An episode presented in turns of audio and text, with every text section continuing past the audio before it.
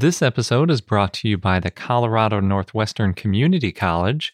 Join them for two weeks digging up dinosaur bones from the Jurassic period in Northwest Colorado this summer. For details, go to cncc.edu slash dinodig. Across America, B P supports more than two hundred seventy-five thousand jobs to keep energy flowing. Jobs like updating turbines at one of our Indiana wind farms, and producing more oil and gas with fewer operational emissions in the Gulf of Mexico. It's and, not or. See what doing both means for energy nationwide at bp.com slash investing in America. One, two, three, four. Those are numbers, but you already knew that. If you want to know what number you're going to pay each month for your car, use Kelley Blue Book My Wallet on Auto Trader. They're really good at numbers. Auto Trader.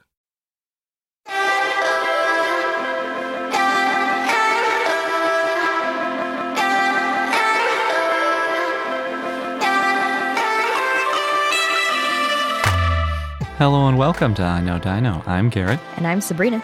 This week we have an interview with Doctor Matthew LaManna. We have Dinosaur of the Day, Appalachiosaurus. And we have a bunch of dinosaur news. And as always, we would like to thank some of our Stegosaurus patrons. This week, we would like to thank Kyle, Brendan, the Tolbert family, Sean Tanagaki, Remy Rodriguez, Marcy, and Rohan. Thank you guys so much, and our apologies to Rohan. They actually became a Stegosaurus patron weeks ago, and I just totally failed at thanking them. So thank you, Rohan. And thank you to all of our patrons. Yay, thank you so much. We really appreciate all of you. And if you'd like to join this group, the Stegosaurus patrons, or any of our other groups on Patreon, check out our page at patreon.com slash I Know Dino. Jumping right into the news, we have a new dinosaur from France, which was published in Nature's Scientific Reports by Pascal Godefroy and others. And thanks to Damien for sharing this with us on Facebook. This is a rhabdodontid, which is a bipedal herbivore similar to iguanodonts, which you're probably more familiar with. And this one was found in southern France in an area called Provence, which is on the coast, on the Mediterranean Sea. And its full name is Matherodon provincialis, and Matherodon is a name that comes from two Latin words. Well, one of them's really French. So the Matheron part is in honor of Philippe Matheron, who was, quote, the first to describe dinosaur remains in Provence, end quote. And the don part comes from the Greek for tooth, which we see in other kinds of dinosaurs too. And a bonus fun fact, Matheron also named Rhabdodon, which is the, the species responsible for the group Rhabdodontid. It's all connected. Yep. And provincialis is the Latinized version of Provence, or some such version of the southern part of France. Good effort. Thanks. So all they found of this dinosaur is a right maxilla and some teeth, and the maxilla, again, is kind of like the jaw. But interestingly, the teeth and jaw are much larger than expected for this type of dinosaur, so it's like a lot more robust than you'd expect. And the teeth were about two inches by two inches, which is pretty huge for an herbivore. Usually you see those dental batteries with lots of little tiny teeth, especially for these Cretaceous dinosaurs. And this one's from about seventy-five million years ago, so it's late Cretaceous. They think that the teeth probably worked like scissors. They had really thick enamel on one side of the tooth, and they believe that they lined up with teeth above them, and then they kind of sheared when they bit rather than grinding like you see in a lot of other late Cretaceous herbivores. And because they had this strong scissor shearing force, they might have been able to eat tough fibers like palm and other really tough plants that other dinosaurs might not have been able to eat, so it would have given it a little bit of an advantage. And it wouldn't have been that big. They estimate that it was about five meters long, and it's really hard to estimate for something like a jawbone. So if you translate that to feet, it's about sixteen feet. But I think since they said five meters, they're probably thinking, you know, closer to five meters than seven meters. You know, it's probably like five meters plus or minus a meter. So really, we don't know too much about how big it was. Big. Yeah. But it did have really interesting teeth. Those shearing teeth would have made for a unique dinosaur. Yes. Definitely made all the headlines. Yeah, and there's some funny pictures of it, too. A lot of them were calling it an ugly dinosaur, which yeah, is kind of harsh. That is pretty harsh. But it, they depict it as having kind of a beak in the front and then teeth only in the back part of the mouth. And then since it has so few teeth, it does look a little bit weird. But, you know, there are a lot of other dinosaurs that had partial beaks and things. So I don't know why they're picking on this guy. Next, we have a quick update to Dinosaur Isle. So a few weeks back, Jeremy Lockwood, the chair of the Friends of Dinosaur Isle Museum, shared an update about Dinosaur Isle, and the Isle of Wight Council held a soft market test event meeting, which was apparently packed with supporters of the museum. Council officer Ashley Curzon said that no matter what, they would guarantee the continued accreditation status of the museum, so that's good news. And there were talks about businesses that could be mutually beneficial to the museum. So the next step is to get funding to build a visitor center and get more visitors to the museum. And Jeremy said, quote, "The meeting I felt was going in the right direction, but we still have a long way to go and still rely heavily on the support of the community to ensure that the museum and its unique collection remains safe. The key to the success of the Bay remains in valuing what we've got and working together," end quote. So I guess he's talking about the whole area, not just the museum. I think the focus is on the museum, and it sounds like they're not planning on getting rid of it anytime soon, so that's good. Cool. Yeah. C O S I Columbus, the Science Museum in Columbus, Ohio, released a time-lapse video that showed the preparation of a T-Rex, which is part of a new exhibit there called Dinosaurs Among Us, and that's opening November eighteenth. The T-Rex is forty feet long, but it only took two days to put together. The skeleton's comprised of pieces of a resin cast that's attached to a steel frame. And the exhibit will also have a life-size stegosaurus and a large diorama. And this exhibit's part of a partnership with the American Museum of Natural History, and it's going to be a permanent part of the museum. So that's pretty cool. Yeah. There's some cool museums between Ohio and Indiana. Mm-hmm. And I was also thinking uh, interesting partnerships with the American Museum of Natural History. Yeah. Next, Big Bend National Park in Texas now has some dinosaurs on display in their fossil discovery exhibit. There's a large bronze T-Rex skull, as well as some non-dinosaurs, like a really big Quetzalcoatlus with a thirty-five foot wingspan, which looks pretty impressive in the pictures, and we've heard good things. Then the Big Bend Conservancy raised over one point five million dollars to support constructing this exhibit. There's no fee to see it, just the fee to get into Big Bend National Park, and that costs twenty-five dollars per vehicle or twelve dollars per individual. Yeah, we thought about going there when we were in West Texas recently, but it didn't look like it was worth going as far out of your way as you have to go to get to Big Bend National Park just for that. But if you were in the park, it would definitely be worth checking out. Yeah. For us, it was a two-hour drive out of the way. Yeah. So it's a little and, difficult. And it is all replicas and things that I don't think were necessarily from Big Bend Park because they have a T-Rex skull, which is kind of weird for Texas. But that's what the people want. So I guess they picked that. Yeah. I think they also had a giant, like, Suchomimus or one of those big alligator things. Yes, I saw a picture of that, and there's a lot of fossils from the area, because the whole idea is to teach you about what lived in that area. Plus the obligatory T-Rex. Yeah. Well, that one's a bronze skull. Yeah. It's different. It's all kind of outdoor, too, isn't it? It looked like yeah. it. Yeah. They mentioned, uh, I think there's bathrooms, but no places to buy food or water. I can't remember the details. Get that Texas experience. Rough it. Next, there might be a two-part feature film about the life of Mary Anning, which, if it happens, it'll be coming out next summer. And it's being filmed on location in Lyme Regis right now, and it stars Jenny Agutter, hopefully I pronounced that right, and she's in the movies of The Avengers and American Werewolf in London and Call the Midwife. So pretty big name. And Sharon Sheehan is directing, and she said that she was inspired by her visits to Lyme as a child and started researching Mary Anning back in two thousand. They still need funding to finish the first film, and the first film is going to be about Mary's childhood and discovery of the ichthyosaur. And then the second film will show her adult life and when she discovers the plesiosaur and pterodactyl, but that still needs a lot more funding.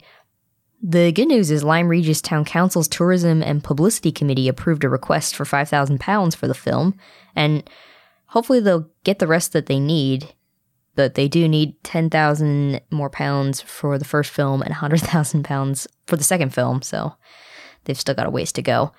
But Sharon said, quote, "We want to champion Mary Anning, together with Dorset's spectacular scenery as the backdrop.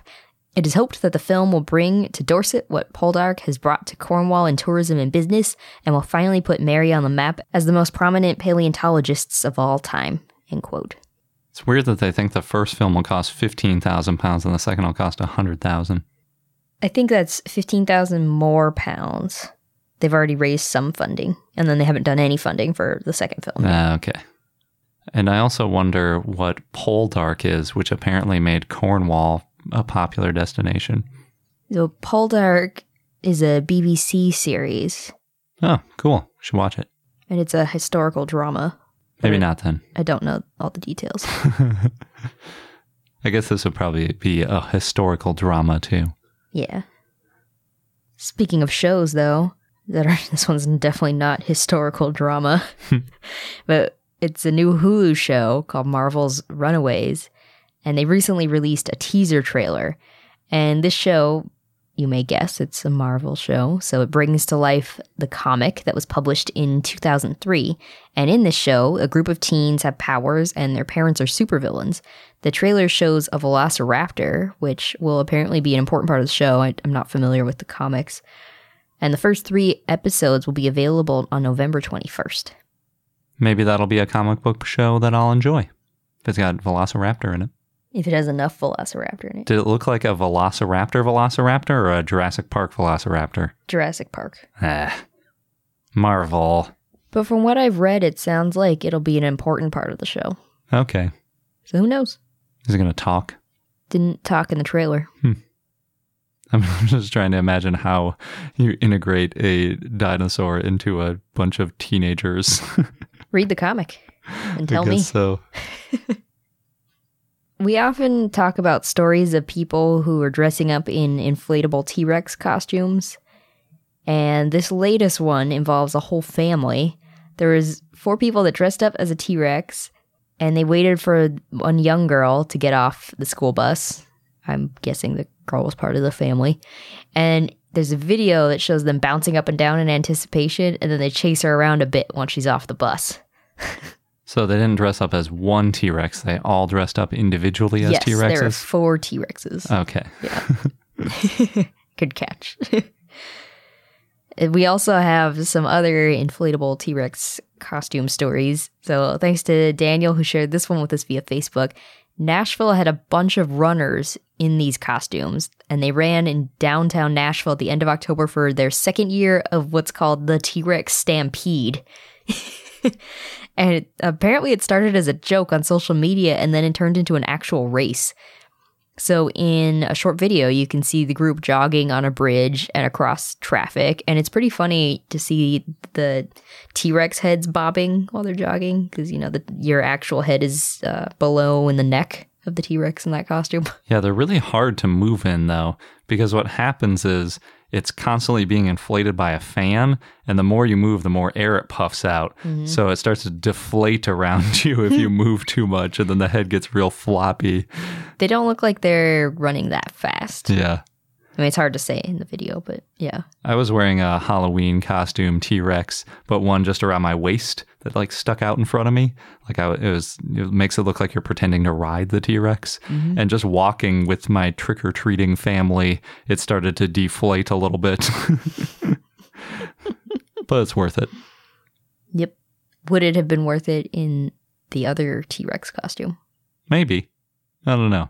The one problem was I was in Minnesota and it was cold, and it was like blowing a lot of cold air on me constantly, which was a little unpleasant. Yeah, yeah. But, it's not great. Yeah. Got to represent the dinosaurs. That's what's important. Yeah. Speaking of representing dinosaurs, I got one more for you. So in Denver, airport workers dressed up in inflatable T-Rex costumes for Halloween. And I realize we're talking about this several weeks after Halloween, but We had to record a couple episodes before Halloween early, so we are catching up now. So there's a video of this one. It shows a group of four people in the T-Rex costume coming out of an elevator, and then there's six of them lined up on the tarmac, and then a few of them are loading and unloading luggage, and they also walked around the terminal taking pictures with people and giving high fives, so it was like a fun day in the Denver airport. I wonder if they wore that all day. That'd I don't know, that crazy. Would be difficult. Seems like it would be hard to load and unload luggage. Yeah. Plus, I don't know how long the batteries last of those costumes. You probably have to go through quite a few. Mm, could be. I lied. I've got one more T-Rex costume story. So this is the last one. In Soho in New York, Joe Jonas from the Jonas Brothers and two of his friends, they all each dressed up in an inflatable T-Rex costume, and then they did karaoke and danced at the Handy Liquor Bar. This was a few weekends ago. Interesting. Mm-hmm. I feel like Joe Jonas is the name I would make up if I was like the Jonas Brothers. You know, you got Joe, Joseph. Jerry. Yeah. That's another one. And last in the news, in Jackson, Wisconsin, Landscapes had nine dinosaur statues built out of straw bales. And they made a T-Rex, Brachiosaurus, Triceratops, and Stegosaurus, as well as a few others. And each dinosaur weighed at least a couple hundred pounds, and some apparently weighed more than a thousand pounds. Hmm. Yeah, straw's kind of heavy. Yeah, I guess, and if you're making it to scale. Oh, they were that big? That's cool. Mm-hmm. The dinosaurs were part of this, what they call the Pumpkins in the Pines program, and it's all about teaching young kids about the harvest season, which is why they make out of straw bales. And they have a different theme every year. Nice. I used to go see straw sculptures when I was a kid in Wisconsin. Oh, go through a corn maze. Guess that's a thing. Yeah. I wouldn't know growing up in California. You go on a haunted hay ride. Those are pretty great. Oh, uh, yeah, I've heard. I don't think I've ever... Nope. The most straw I've seen was when we were driving through Kansas. Huh. You're missing out. Could be. Could be. Oh, maybe at the state fairs or the county fairs, they might have had some, but I can't remember. Certainly no dinosaur straws. Yeah. I don't remember seeing that either. That's pretty unique. Yeah. And now we're going to go on to our interview with Matthew LaManna. This episode's brought to you by the Colorado Northwestern Community College, where you can become a part of the scientific process. As a participant, you can go on a real-life dinosaur dig, and you'll be helping to advance science and our understanding of the ancient world. What's really cool is that the fossilized bones that are being excavated, they're public, and they're going to be displayed and preserved for future generations to study and admire. Yeah, we've mentioned how that's a really important part of the scientific process, not just getting them out and describing them once, but keeping them and preserving them so that future questions and future scientists can take a look at those bones to answer new questions and validate results.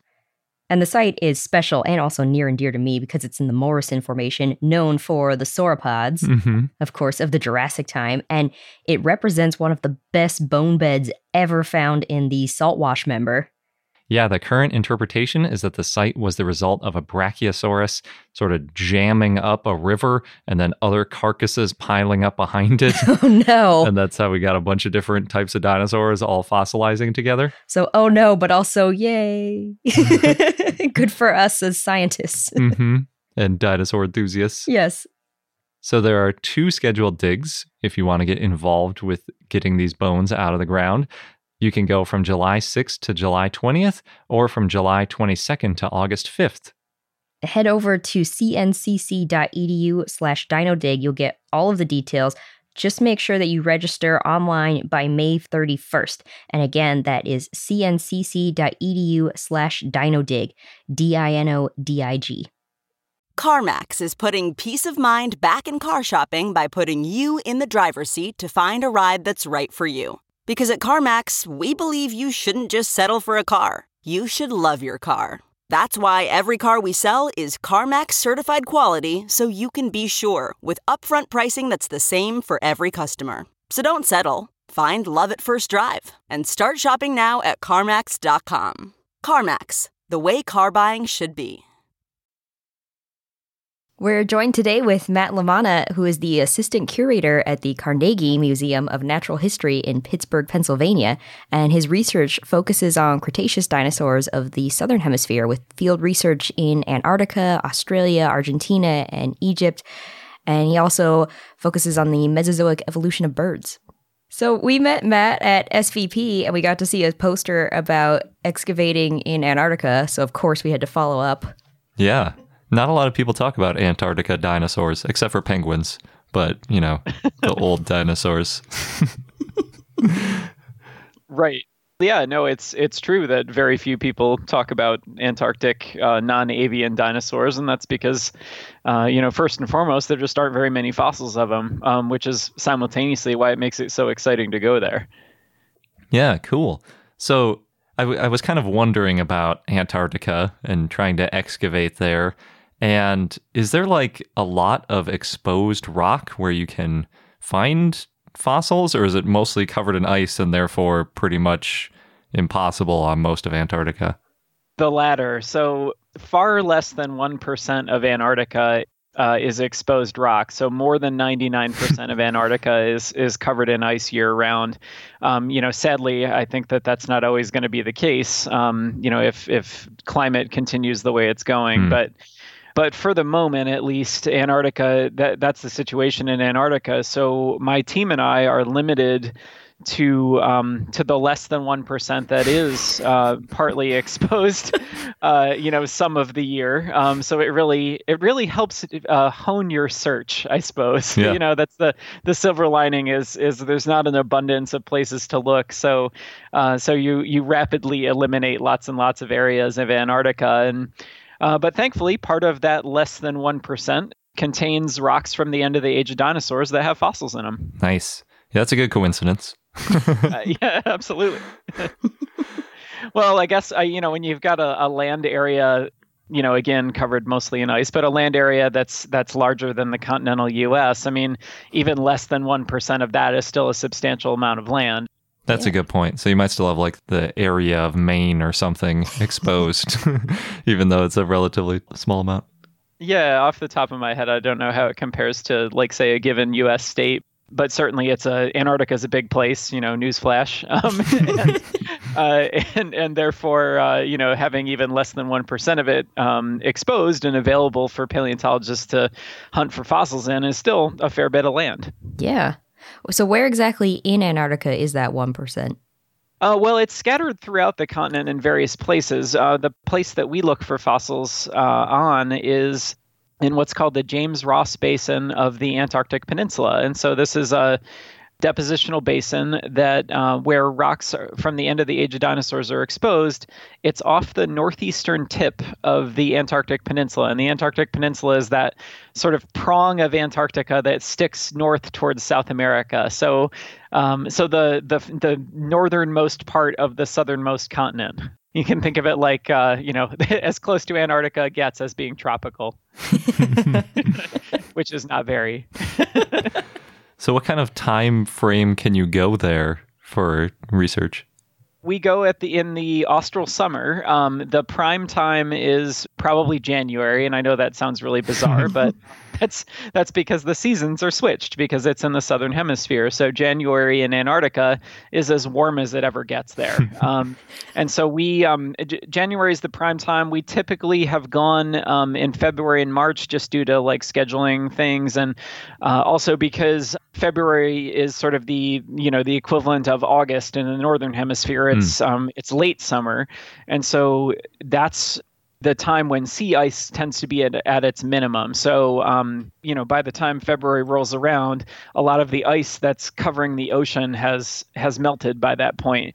And that's very important for us because um one of the biggest obstacles to getting on the islands where rocks from the James Ross Basin are exposed is sea ice. Um, sea ice is, is just ice that forms over ocean water, and it, it doesn't maybe sound like it'd be that big of a deal, but we're not allowed to walk over it. Hmm. So we need to find areas to get on the islands where we where we want to go. We either need to fly over the sea ice, um, you know, with helicopters, which we don't always have, or we need to find channels of open water between our big research vessel, our big ship that takes us down there, and the islands themselves, um, that we can take little, you know, sort of little inflata- inflatable Zodiac boats to reach. Without helicopters, sea ice can be a huge problem for us. So we do everything we can to to be down there when it's at its minimum. And that's typically at the end of the austral summer in February and March.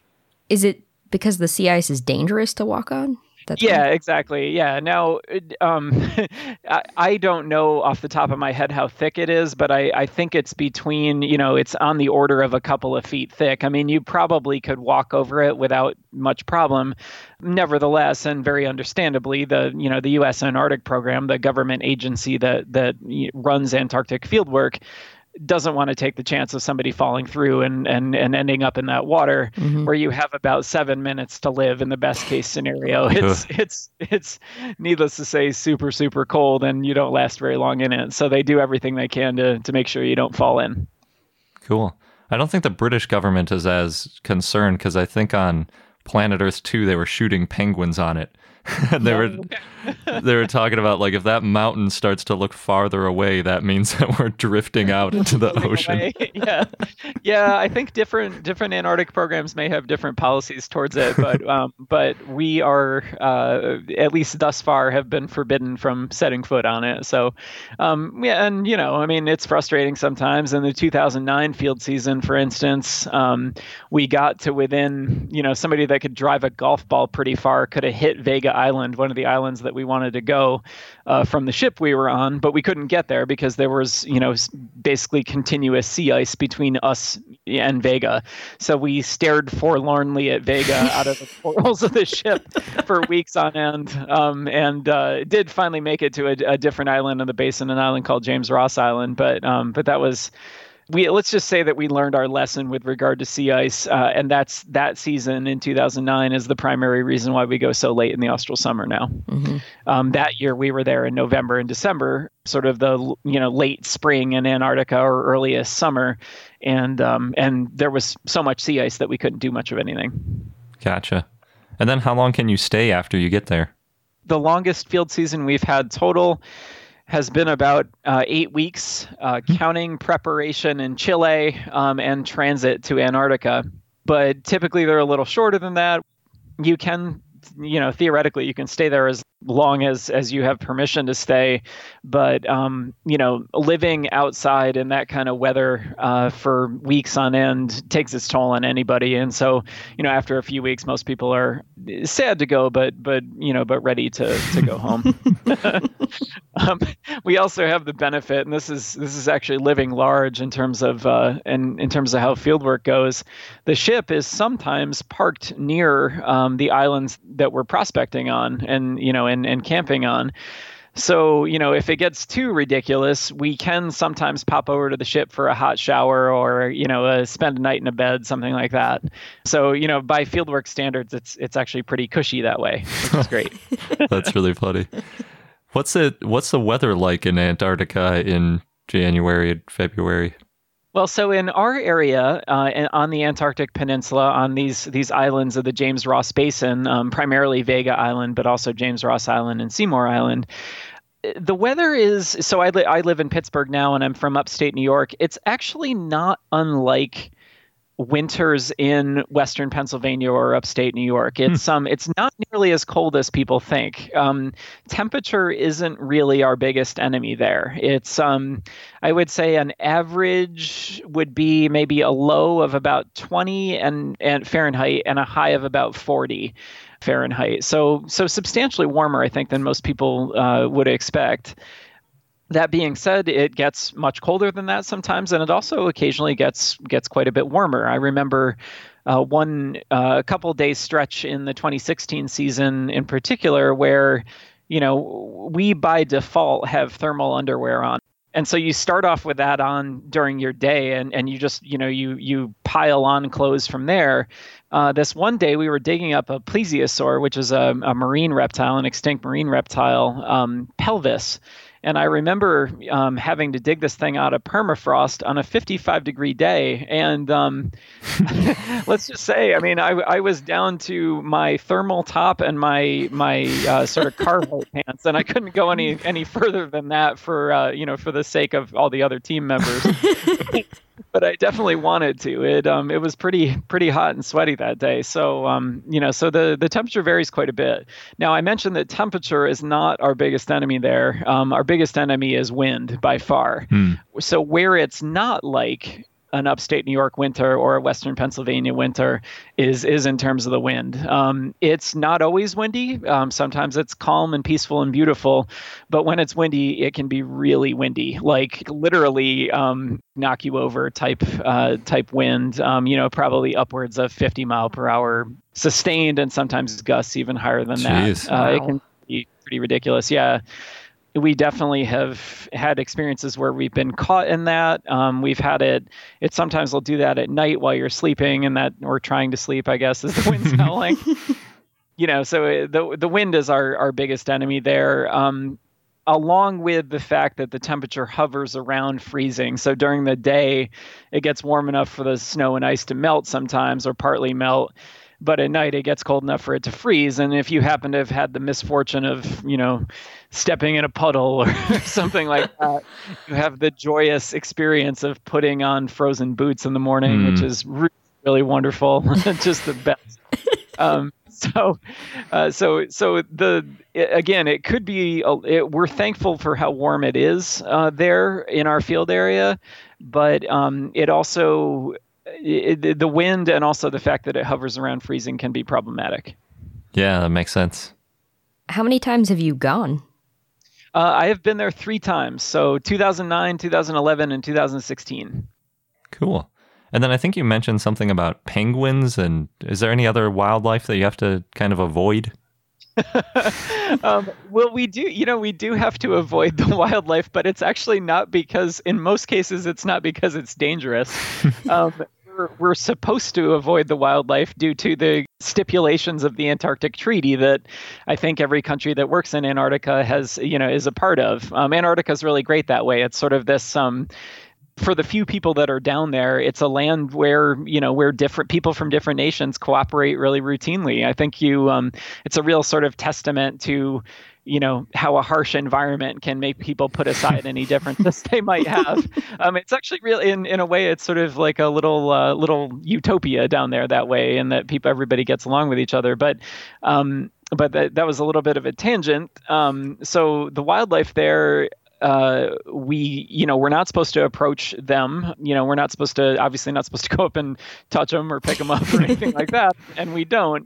But sometimes the wildlife, because they've seen so few humans or maybe no humans ever, uh, sometimes the wildlife comes to you. um, So sometimes you'll be, you know, say, um, you know, looking for fossils, and all of a sudden you'll hear a squawk off in the distance, and you have a little penguin toddling towards you, you know, as if like, you know, like, oh, look, you know, you're like a really big, weird looking penguin. I want to come over and say hi. You know, uh, we've actually had that happen a few times. We've had skuas, which are a bird. Um, they're related distantly, I think, to seagulls and things like that. But they have sort of, um, they fill kind of the, almost the bird of prey niche in Antarctica. So imagine sort of a seagull trying to be a hawk, maybe something Ooh. Like that. Oh. Um, I know, it sounds, it sounds sounds like a lot of people's worst nightmare. Um, they, um, they are very curious about us. And so, um, and they're also very defensive of their nests. So um, if we happen to be, you know, again, prospecting for fossils, oftentimes your heads, you know, your eyes are on the ground. You've got your, you know, your uh, iPhone or iPod or something playing music, and you're not really paying attention. These guys can kind of dive bomb you, and it's a little bit scary. um, the scariest is when, and this might be too inf- too much information, I hope not, but um, when you you have to go to the bathroom, we have to go down to the, um, we're required to go into the surf um, when we do that. Huh. And um, sometimes you'll have your mind on other things, let's just say, and a school will come down and sort of dive bomb your head. Oh, um, no. This can make, make going to the bathroom a, a little bit challenging sometimes. Um We also have, occasionally we encounter leopard seals. Um, these are something to be wary of. They have killed people before, very, very rarely, but they have. Um, they're in a, a very large, powerful predatory seal. They're basically the top predator in the Antarctic environment, with the exception of fully marine things like orcas and, and so forth. Mm-hmm. These guys can get out onto land. They don't do it very much. Um, we, when we see them, we typically are going by them in a boat, and they sort of look at us like, you know, what the hell are you?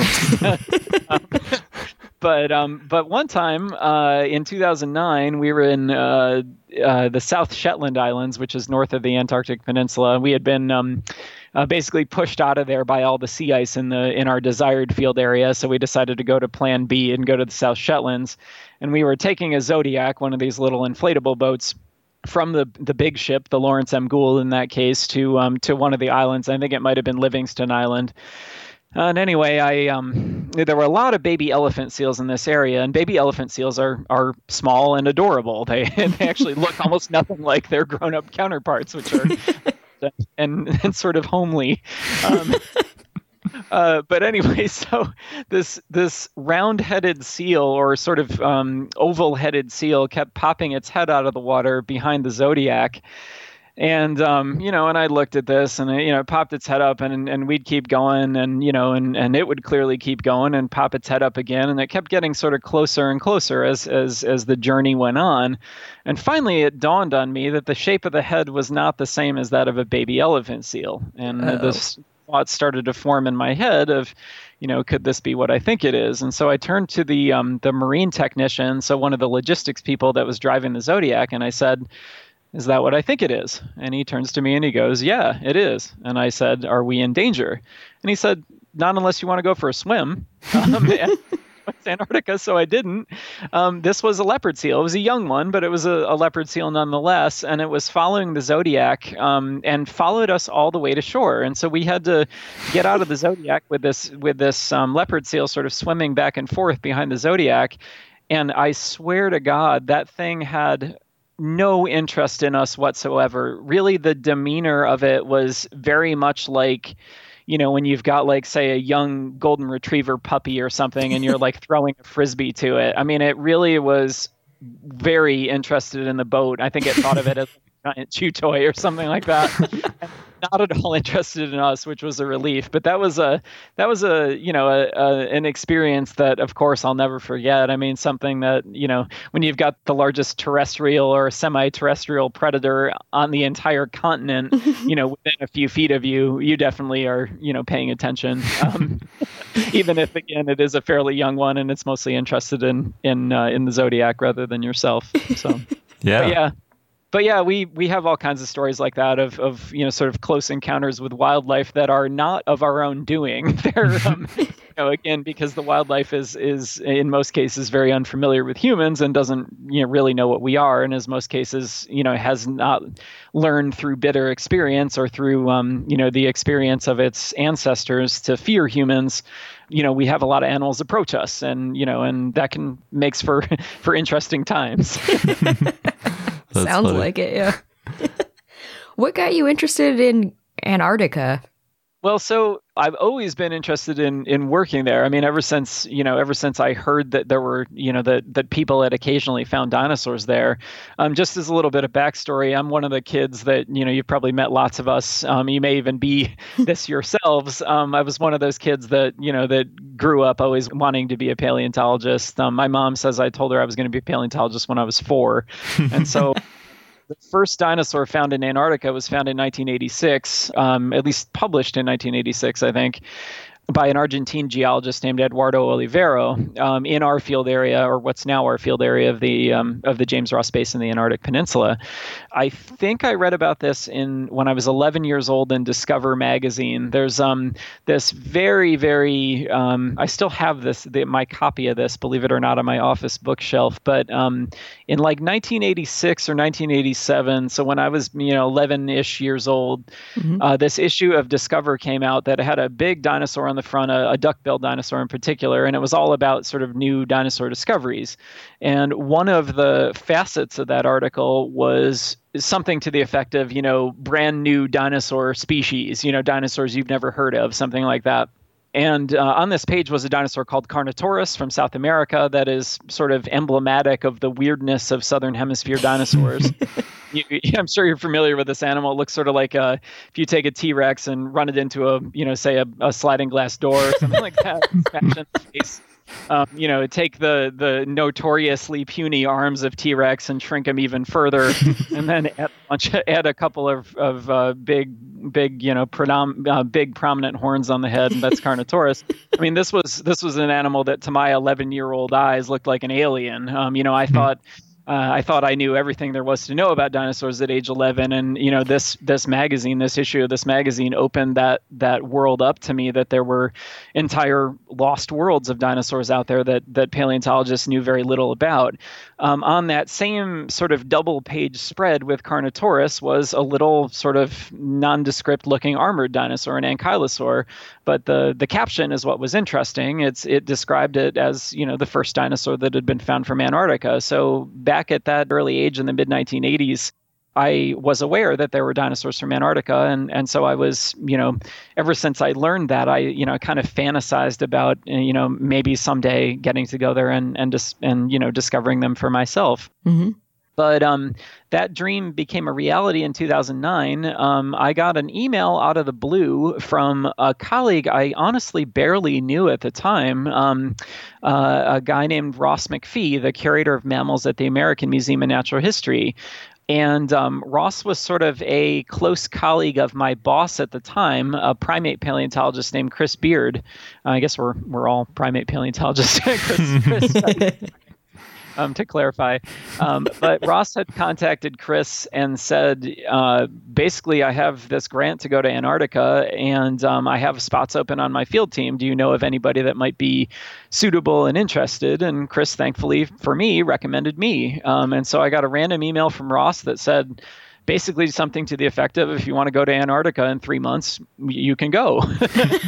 And, um, you know, I after I probably picked my jaw up off the desk or floor or whatever, wherever it had dropped to, uh, I wrote back to him, to Ross, and basically said, um, I don't know if I said, you know, like right away I was in, but I, you know, I, I said something to the effect of, sounds really interesting, tell me more. And, you know, and, playing and, it cool. Uh, exactly. Yeah. Yeah. Not trying to sound too, too over enthusiastic, I guess, but. But uh, yeah, so three months later, in, in November of two thousand nine, I found myself on a flight to Chile for um, you know for my departure to Antarctica.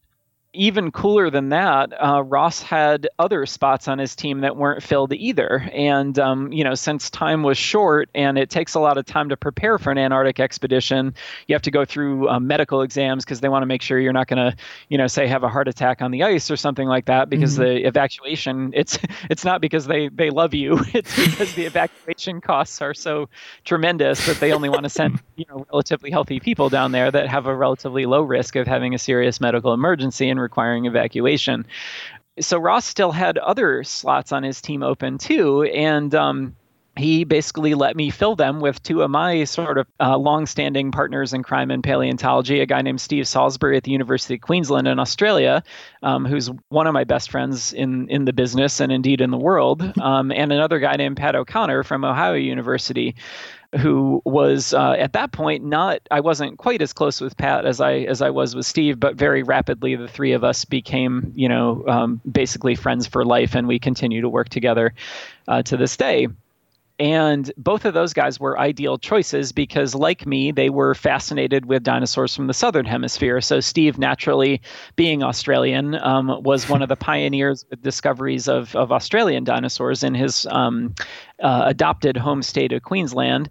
And Pat uh, is an authority on dinosaurs from Madagascar and Africa. So we had, um, and and my experience was predominantly, although not exclusively, in South America. So we had we had Antarctica surrounded, so to speak, from a, from a scientific expertise standpoint. So we had kind of the makings of an ideal, you know, dino-centric team to go down there. The other thing that was alluring to me about Antarctica is my other kind of side project, so to speak, um, got started when I was in grad school. And just after grad school, uh, when I first came to the Carnegie Museum, I teamed up with my old friend, Hailu Yu, um, who's a paleontologist at the uh, Institute of Vertebrate Paleontology and Paleoanthropology in Beijing. Um, he and I, Hailu and I, went to grad school together at the University of Pennsylvania. And back then, we, you know, we we liked each other. We liked hanging out with each other. So we decided we, you know, we wanted wanted to work together. Um, Hailu had this really great um, site in northwestern China that he invited me to participate in, basically. And um, we had found some of the most, um, this sounds like an exaggeration to say this, and hopefully it's not going to sound too too arrogant or like I'm puffing myself up. But, um, we found some of the most important fossil birds, you know, that still have been found to this day um, at this site that he he um, kind of introduced me to in northwestern China. So that in the mid two thousands, that got me interested in bird evolution. So, you know, I'm I have longstanding interest in Southern Hemisphere dinosaurs, really dating back to that that Discover magazine article when I was eleven. Mm-hmm. um, And in, you know, late grad school and early um, Carnegie time, I suppose, I got interested in bird evolution as well.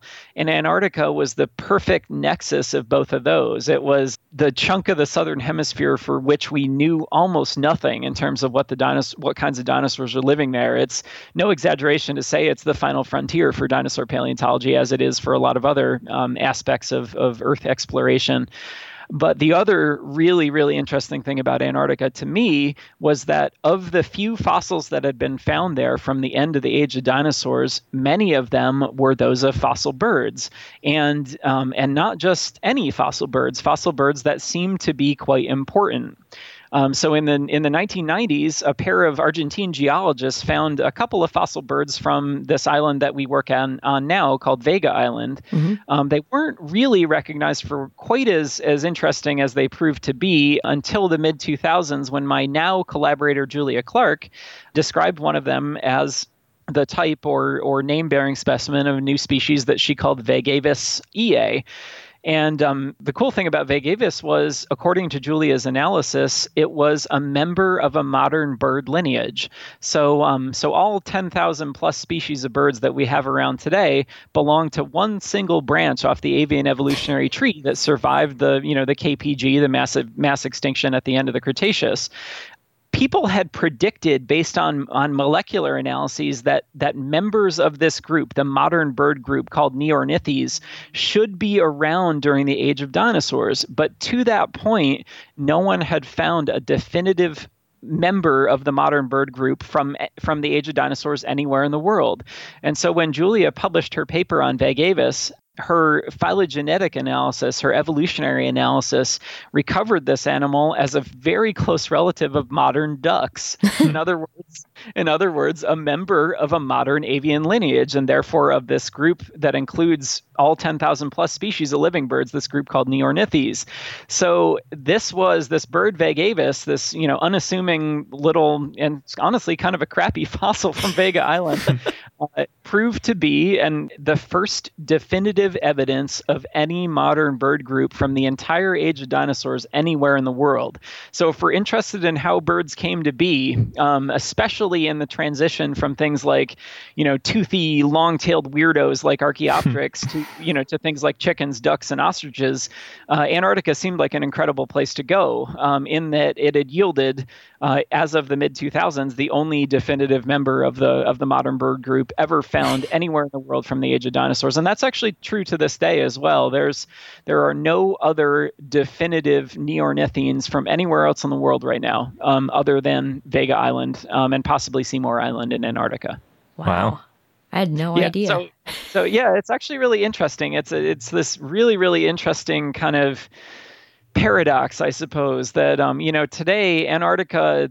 It, of course, supports a diverse biota, but mostly, mostly that's marine or living on the fringes of Antarctica, things like seals and penguins. You know, almost nothing really makes it into the interior of Antarctica. In fact, virtually nothing does, you know, or, or at least in terms of like multi-celled life, things like that. So the, there's a potential really interesting contrast here. So, so far, the only members of the of the modern bird group that have ever been found anywhere in the world from the age of dinosaurs come from Antarctica. And there's actually more than one of them, or seemingly more than one of them. So there there seems to be multiple species of modern birds or or things that are very close to modern birds down in Antarctica at the end of the age of dinosaurs. Uh, and interestingly, those those animals aren't found elsewhere, including uh, you know other southern hemisphere land masses, such as um you know such as in South America or Madagascar. So that sort of raises the question, you know, where there's smoke, could there potentially be fire? Um, you know, we have, we have you know a, a you know scattered fossils of modern birds from the Cretaceous in Antarctica.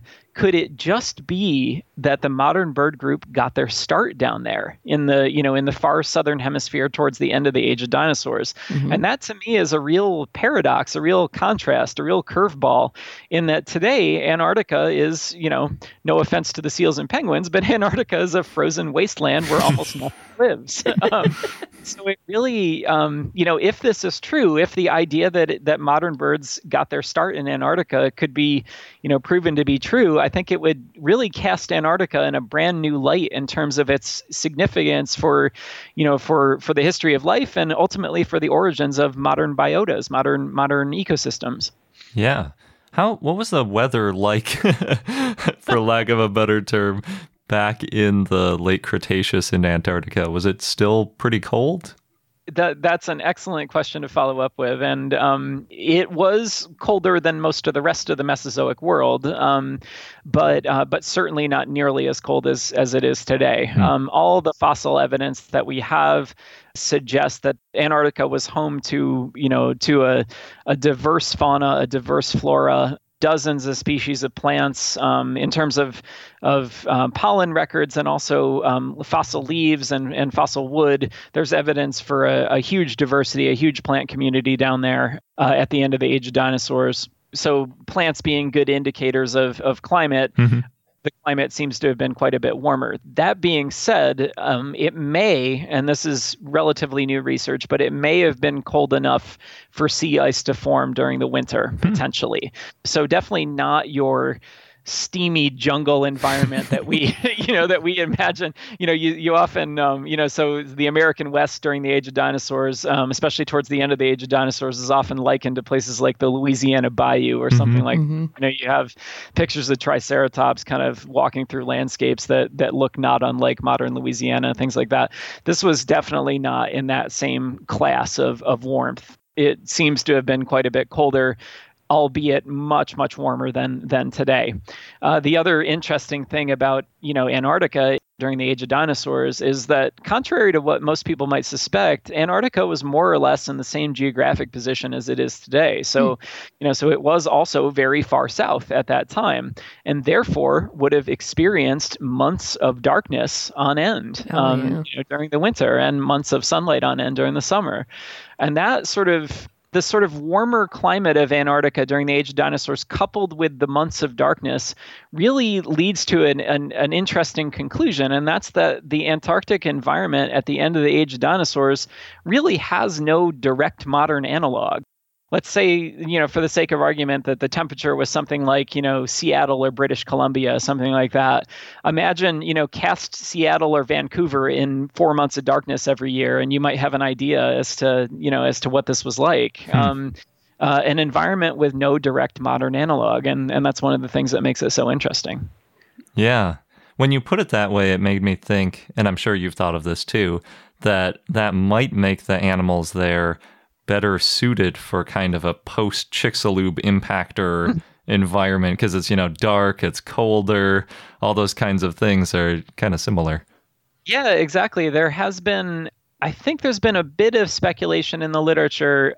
So so we have to start with the idea that that modern birds got their start in Antarctica, and that's something that we're still trying to figure out. The evidence is um, is at this point tenuous. Um, it's a it's a very intriguing idea, but there's not a lot of fossil evidence to support it yet. But if that can eventually be shown to be the case, you know, if we can say ultimately that modern birds got their start in Antarctica, it could very well be that they were exapted for conditions in the post-Chicxulub world. Mm-hmm. Um, you know, already having to deal with months of darkness and and relative cold, you know, compared to animals living living elsewhere in the world. So, uh, so the idea that modern birds got their start in Antarctica doesn't seem quite so far-fetched when you um, when you look at it in that light. Yeah, it seems to make sense. Yeah, yeah, but first we've got to establish. first, be, before we can even, you know, before I want to go out on that speculative limb, um, you know, we, we have to establish where modern birds got their start. And right now it looks like Antarctica, which would, you know, be consistent with this idea that that um, it was this particular bird lineage that made it because they were already adapted for these sorts of, of you know, kind of crummy conditions. Mm-hmm. But um, but you know, but before we can we can make that case, we first have to, you know, bolster the fossil record of Antarctica quite a bit more than it is now, and uh, and that's why we go down there. Yeah, for sure. So I guess on that note, can you tell us about the Antarctic Peninsula Paleontology Project?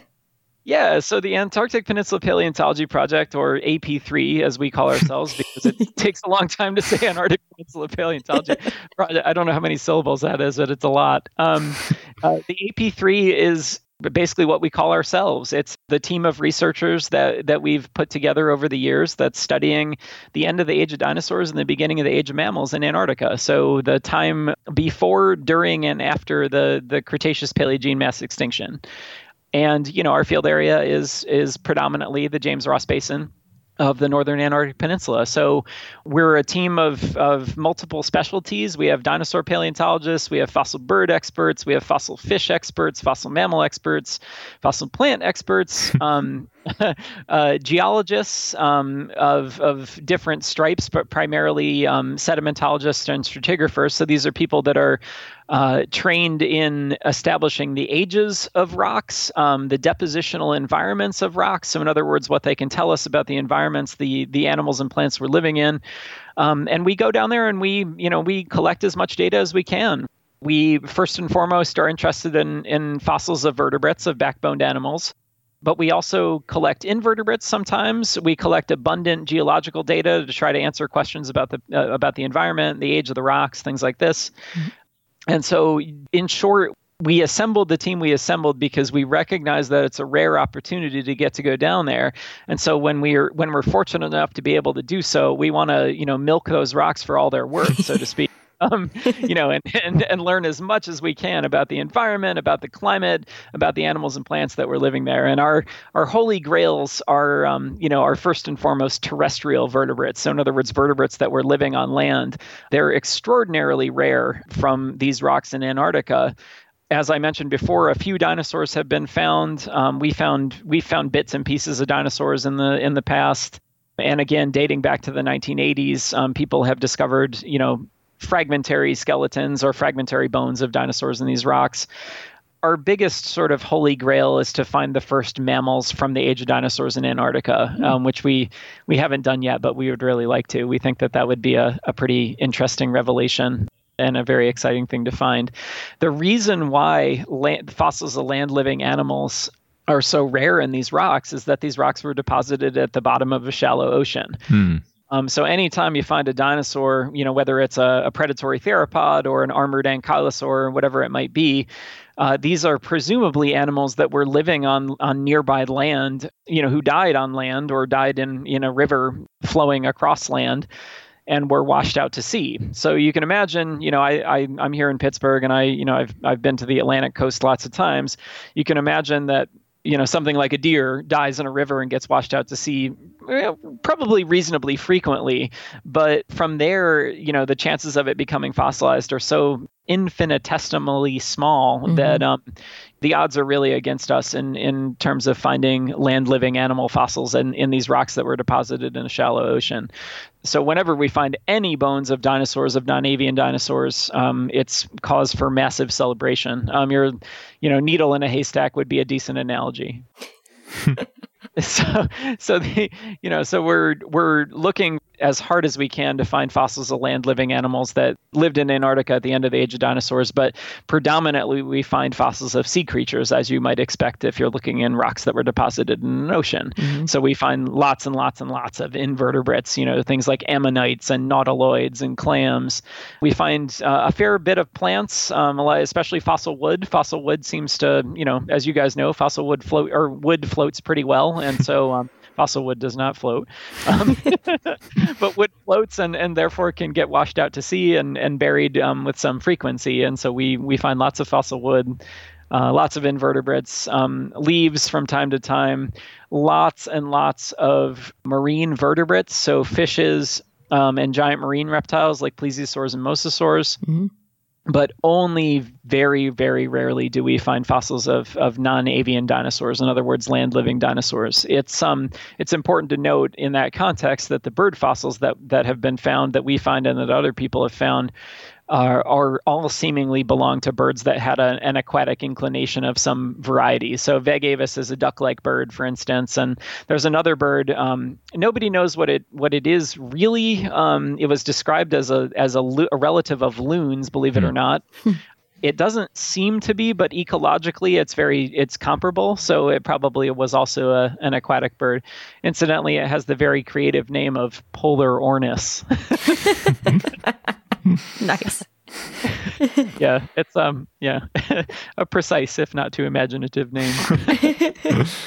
Which um, uh, so, which bits have you found of the non-avian dinosaurs? So let's see. In twenty eleven, we found a few fragments, including a toe bone of uh, what seems to be an ornithopod dinosaur, which is um, ornithopods are the group that includes everything from, you know, small bipedal plant eaters, things like Dryosaurus and Hypsilophodon, to big, you know, um, semi-quadrupedal, um, sort of Cretaceous cattle, things like Iguanodon. Um, so duckbill dinosaurs, um, hadrosaurs, hadrosaurs, uh, duckbills is the common name for, you know, for hadrosaurs. Mm-hmm. So the fossils we found are those of a small ornithopod, probably between maybe three to five meters in length. Interestingly, they were found virtually on top of where, um, in the late nineteen nineties, uh, a couple of Argentine geologists found a hind leg of an ornithopod, um, Uh, on a, a place called the Naze on, on James Ross Island. And so given the rarity of, you know, of fossils of non-avian dinosaurs in these rocks, the fact that our team went back there in twenty eleven, found more bones that are consistent in size and anatomy with these bones that were found in the nineteen nineties, we think we probably have more of the same individual dinosaur that that the um, you know that these Argentine geologists found in the nineties. Cool. Um, that, that dinosaur was named Morrosaurus, um, so M O R R O saurus, mm-hmm. uh, in twenty sixteen. Um, and so we have a few bits and pieces that may go with that. And then similarly, um, in, also in twenty eleven, we went back to a site that had yielded a non-avian theropod. In other words, a um, you know a, that that's the the name we use for, for theropods other than birds. Mm-hmm. Um, so a, a classic theropod, so to speak. um, yeah, um, an old school theropod, you know. Uh, that had been found in two thousand three by my by my colleague Judd Case, who's now part of the A P three, part of my team.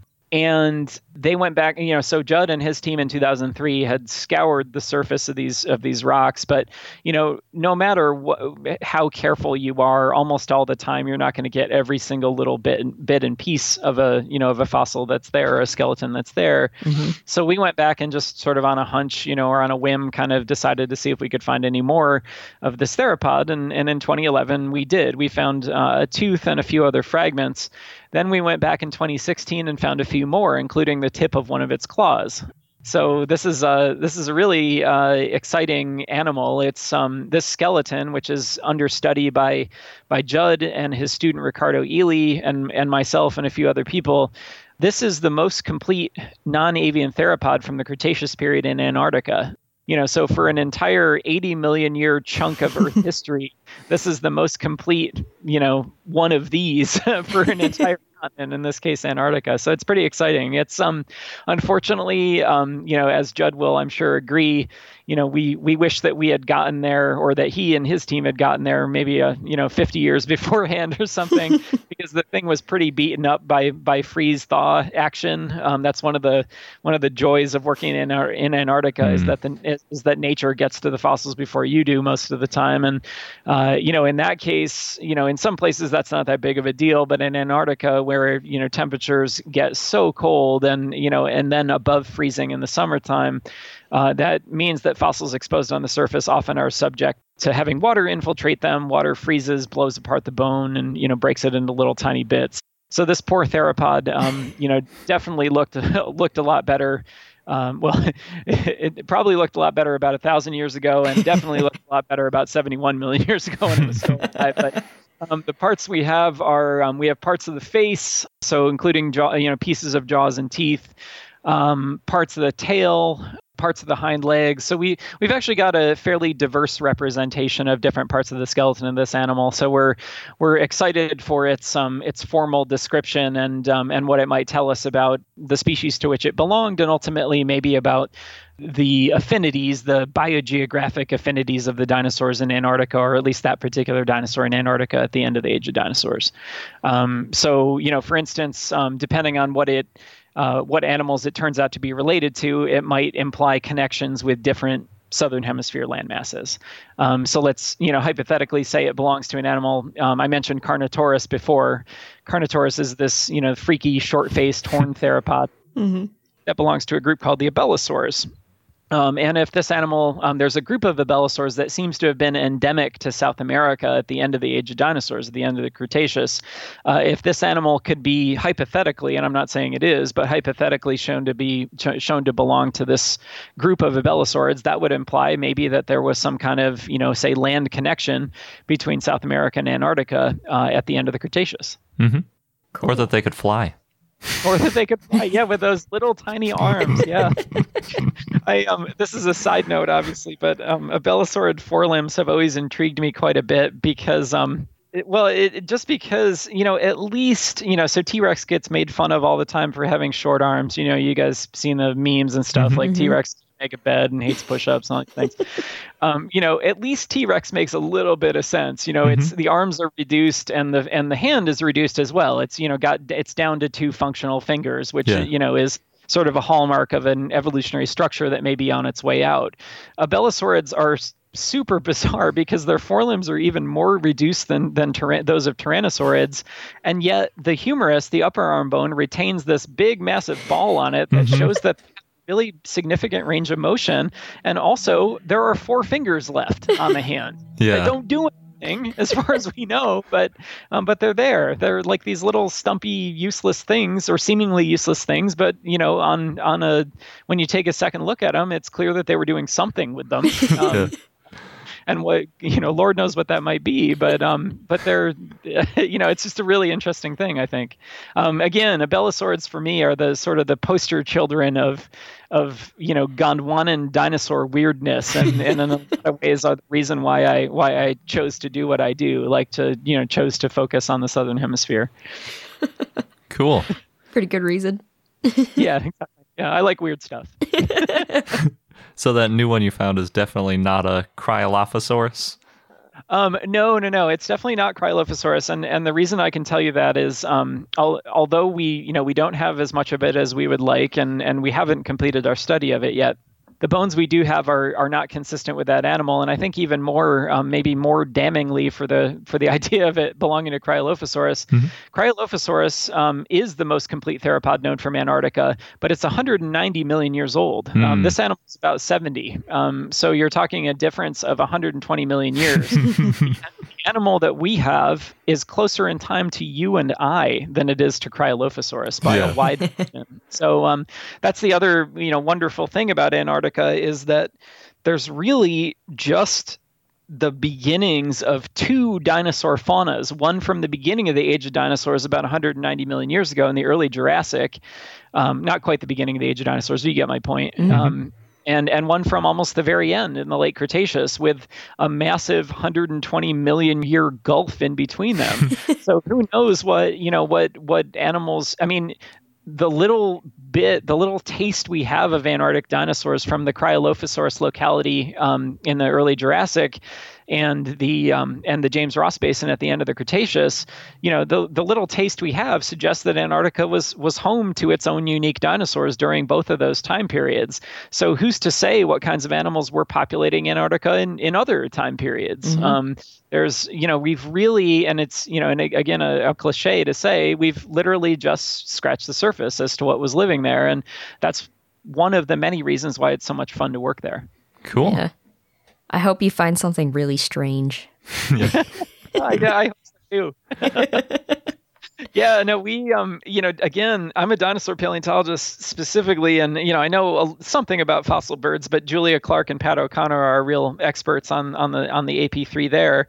Um, you know, I'm every time we go down there, I'm like, I'm like, guys, this is going to be the year when we find a good dinosaur skeleton. And, and they're all, yeah, I keep dreaming, but I'll settle for even an unweird dinosaur, um, you know, if it comes from Antarctica, because chances are it's going to teach us something about, you know, what was living there and, and um, how the dinosaurs there were related to those from other land masses.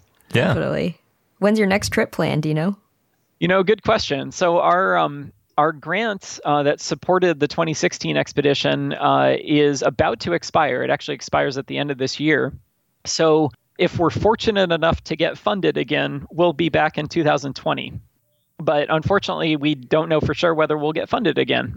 It's just the the nature of the beast when you do uh, field work in, you know, in areas that, are, that take a lot of time and money to get to. Mm-hmm. Um, they So require, you know, they require a lot of funding to make them happen. And um, if we're fortunate enough to get funded, then then we'll be back. Um, if not, we'll we'll probably try the, we'll we'll try to get funded until we do. I hope you do. Yeah. Well, thanks very much. Appreciate that. Yeah, no, we um we feel like we've got a decent chance. We've um we've made some decent discoveries so far. Um, we've got a, a few things that I, I had to keep secret for the time being, um, due to you know media embargoes and that kind of stuff. But sure. um, we have we have a few sort of aces in the hole, so to speak, that I think will be reasonably big news when they're published. Uh, and also, you know, so we've we've had productive seasons down there. We've proven that we can find stuff down there, but we also have just an absolutely amazing team um, assembled to work, uh, you know, work on on this ancient ecosystem down there. You know, again, extending from you know fossil fish experts to fossil mammal experts to geologists that can tell us about the environments um, that these animals and plants were living in. So, um, I I feel like the the team is just absolutely stellar and, and, you know, filled with, with people who are leaders in their respective, you know, sort of sub-disciplines of paleontology. So I feel like, I feel like we've assembled a really strong team for this. That's great. So one last question, where can people who are interested in learning more about you and your work go? Like what, do you have any websites you'd recommend or? Yeah. Yeah, well, I, I'm going to go out on a limb and recommend our own website. Um, the uh, so our, our website is antarctic dinos dot org. Um, the I, that's you know obviously pretty easy to remember, but you have to remember to include that that C that extra C in Antarctica that sometimes people forget. um, and our Twitter handle is at Antarctic Dinos. And uh, we have not been very good about updating updating our Twitter lately, but um, thankfully I have a postdoctoral fellow, Abigail West, who um, has taken taken up that mantle to some degree. Because you know, offense to Abby if she's going to listen to this, but uh, she has a little bit more time than I do. Great. Well, thank you so much for talking with us today. We had a really great time. Yeah, thank you. Oh, absolutely my pleasure. Uh, thank you guys for your interest in our work. Thanks again, Matt. It was really fun talking about all the different aspects of doing research in Antarctica and what kind of dinosaurs are around there. Yeah, we had a lot of fun. As you write your life story, you're far from finished. Are you looking to close the book on your job? Maybe turn a page in your career? Be continued at the Georgetown University School of Continuing Studies. Our professional master's degrees and certificates are designed to meet you where you are and take you where you want to go. At Georgetown S C S, the learning never stops, and neither do you. Write your next chapter. Be continued at s c s dot georgetown dot e d u slash podcast. Look around. You can find cars like these on AutoTrader. New cars, used cars, electric cars, maybe even flying cars. Okay, no flying cars, but as soon as they get invented, they'll be on AutoTrader. Just you wait. AutoTrader. And now into our dinosaur of the day, Appalachiosaurus, which was a request from Damien via Facebook, so thanks. It was a tyrannosauroid that lived in the Cretaceous in what is now Alabama in the U S, and its name means Appalachian lizard. They didn't go with Alabamiansaurus? I guess not. Doesn't have quite the same ring to it, I guess. I think it would sound pretty cool, yeah. But yeah. Well, it was named after the region in the U S, Appalachia, which is the same name as the island continent where Appalachiosaurus lived. So I guess there's more tying in there. Yeah, I guess. But it, there's only one species, the Appalachiosaurus montgomeryensis, and the species name is for Montgomery County in Alabama. So got a little bit of Alabamasaurus-ishness going. Yeah, ish. It's the most well-known theropod from eastern North America. Before Appalachiosaurus was found, the only other tyrannosaur found in the eastern part of the U S was Dryptosaurus, which is less derived than Appalachiosaurus. Is it really the most well-known theropod from eastern North America? There must not be very many theropods from eastern North America, then. I don't think there's that many dinosaurs found in eastern North America. Well, you got a lot of hadrosaurs. There's all that stuff in New Jersey and oh, stuff. Yeah, hadrosaurs. They're everywhere. I guess so. Those cows. So David King found the fossils back in July nineteen eighty-two, and the fossils were found in central Alabama, specifically Demopolis Chalk Formation, and it was named in two thousand five by Thomas Carr, Thomas Williamson, and David Schwimmer. David Schwimmer? Yes. Is that a different David actor. Schwimmer? Okay. I don't think. You can check with him. Because he was a paleontologist on that show. Oh, that's a good point. No, then they would just say Ross. Oh, I suppose so. Yeah. Only a juvenile has been found so far, and of that, only partial remains have been found. So parts of the skull, some vertebrae, parts of the pelvis, most of the hind limbs. The fossils are now at the McWane Science Center in Birmingham, Alabama. The juvenile was over twenty-three feet or seven meters long and weighed one thousand three hundred pounds or six hundred kilograms. As you can imagine, Appalachiosaurus was a bipedal predator. It had a very similar skeleton to Albertosaurus, though a comparison found that Albertosaurus had a stronger bite force, and the two would have filled different ecological niches. It also had six low crest lines on the top of its snout, maybe for ornamentation, and that's also seen in Allioramus, an Asian tyrannosaurid. It's not clear what its forelimbs looked like, though most large tyrannosaurids had small forelimbs with only two digits on each hand, so maybe it was like that. And Dinosuchus tooth marks were found on Appalachiosaurus, and there are signs of healing. There's two tail vertebrae that were fused together, and that's possibly because of new bone growth after the injury. Oof.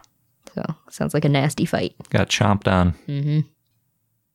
And our fun fact of the day is sort of an expansion on last week's fun fact.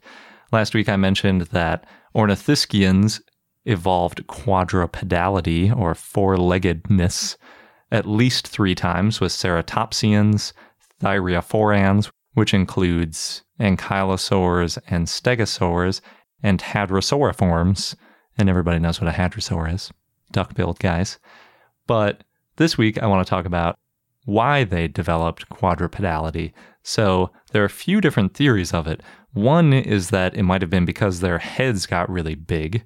So in the case of ceratopsians, for instance, if you put a triceratops head on a bipedal ceratopsian, it would have fallen forward because it wouldn't have been able to hold up its head. The center of gravity shifts so far forward. So in the ceratopsian case, it might have been just to, you know, balance out that huge head. On the other hand, there is a huge difference in diet between quadrupedal herbivores and bipedal carnivores. And because of all this extra fiber in herbivorous diets, they needed a much larger gut in order to digest their food. And that might mean that they turned their body into a quote-unquote efficient fermentation chamber, as Paul Barrett and others say in a paper about quadrupedality. Yum. Yeah. And it might have also helped being so close to the ground if they were eating, you know, things that were on the ground. So your posture might affect it too. Plus, maybe they weren't running so much anymore because they didn't have to catch prey. But it's hard to say because it's really hard to test this kind of thing in a lab, how things evolve and why. Yeah. As they usually say, you need more fossils. True. And that wraps up this episode of I Know Dino. Thanks for listening, and don't forget to subscribe to our podcast so you don't miss out on any new episodes. And if you want to join our growing community on Patreon, check out our page at patreon.com slash I Know Dino. Thanks again, and until next time.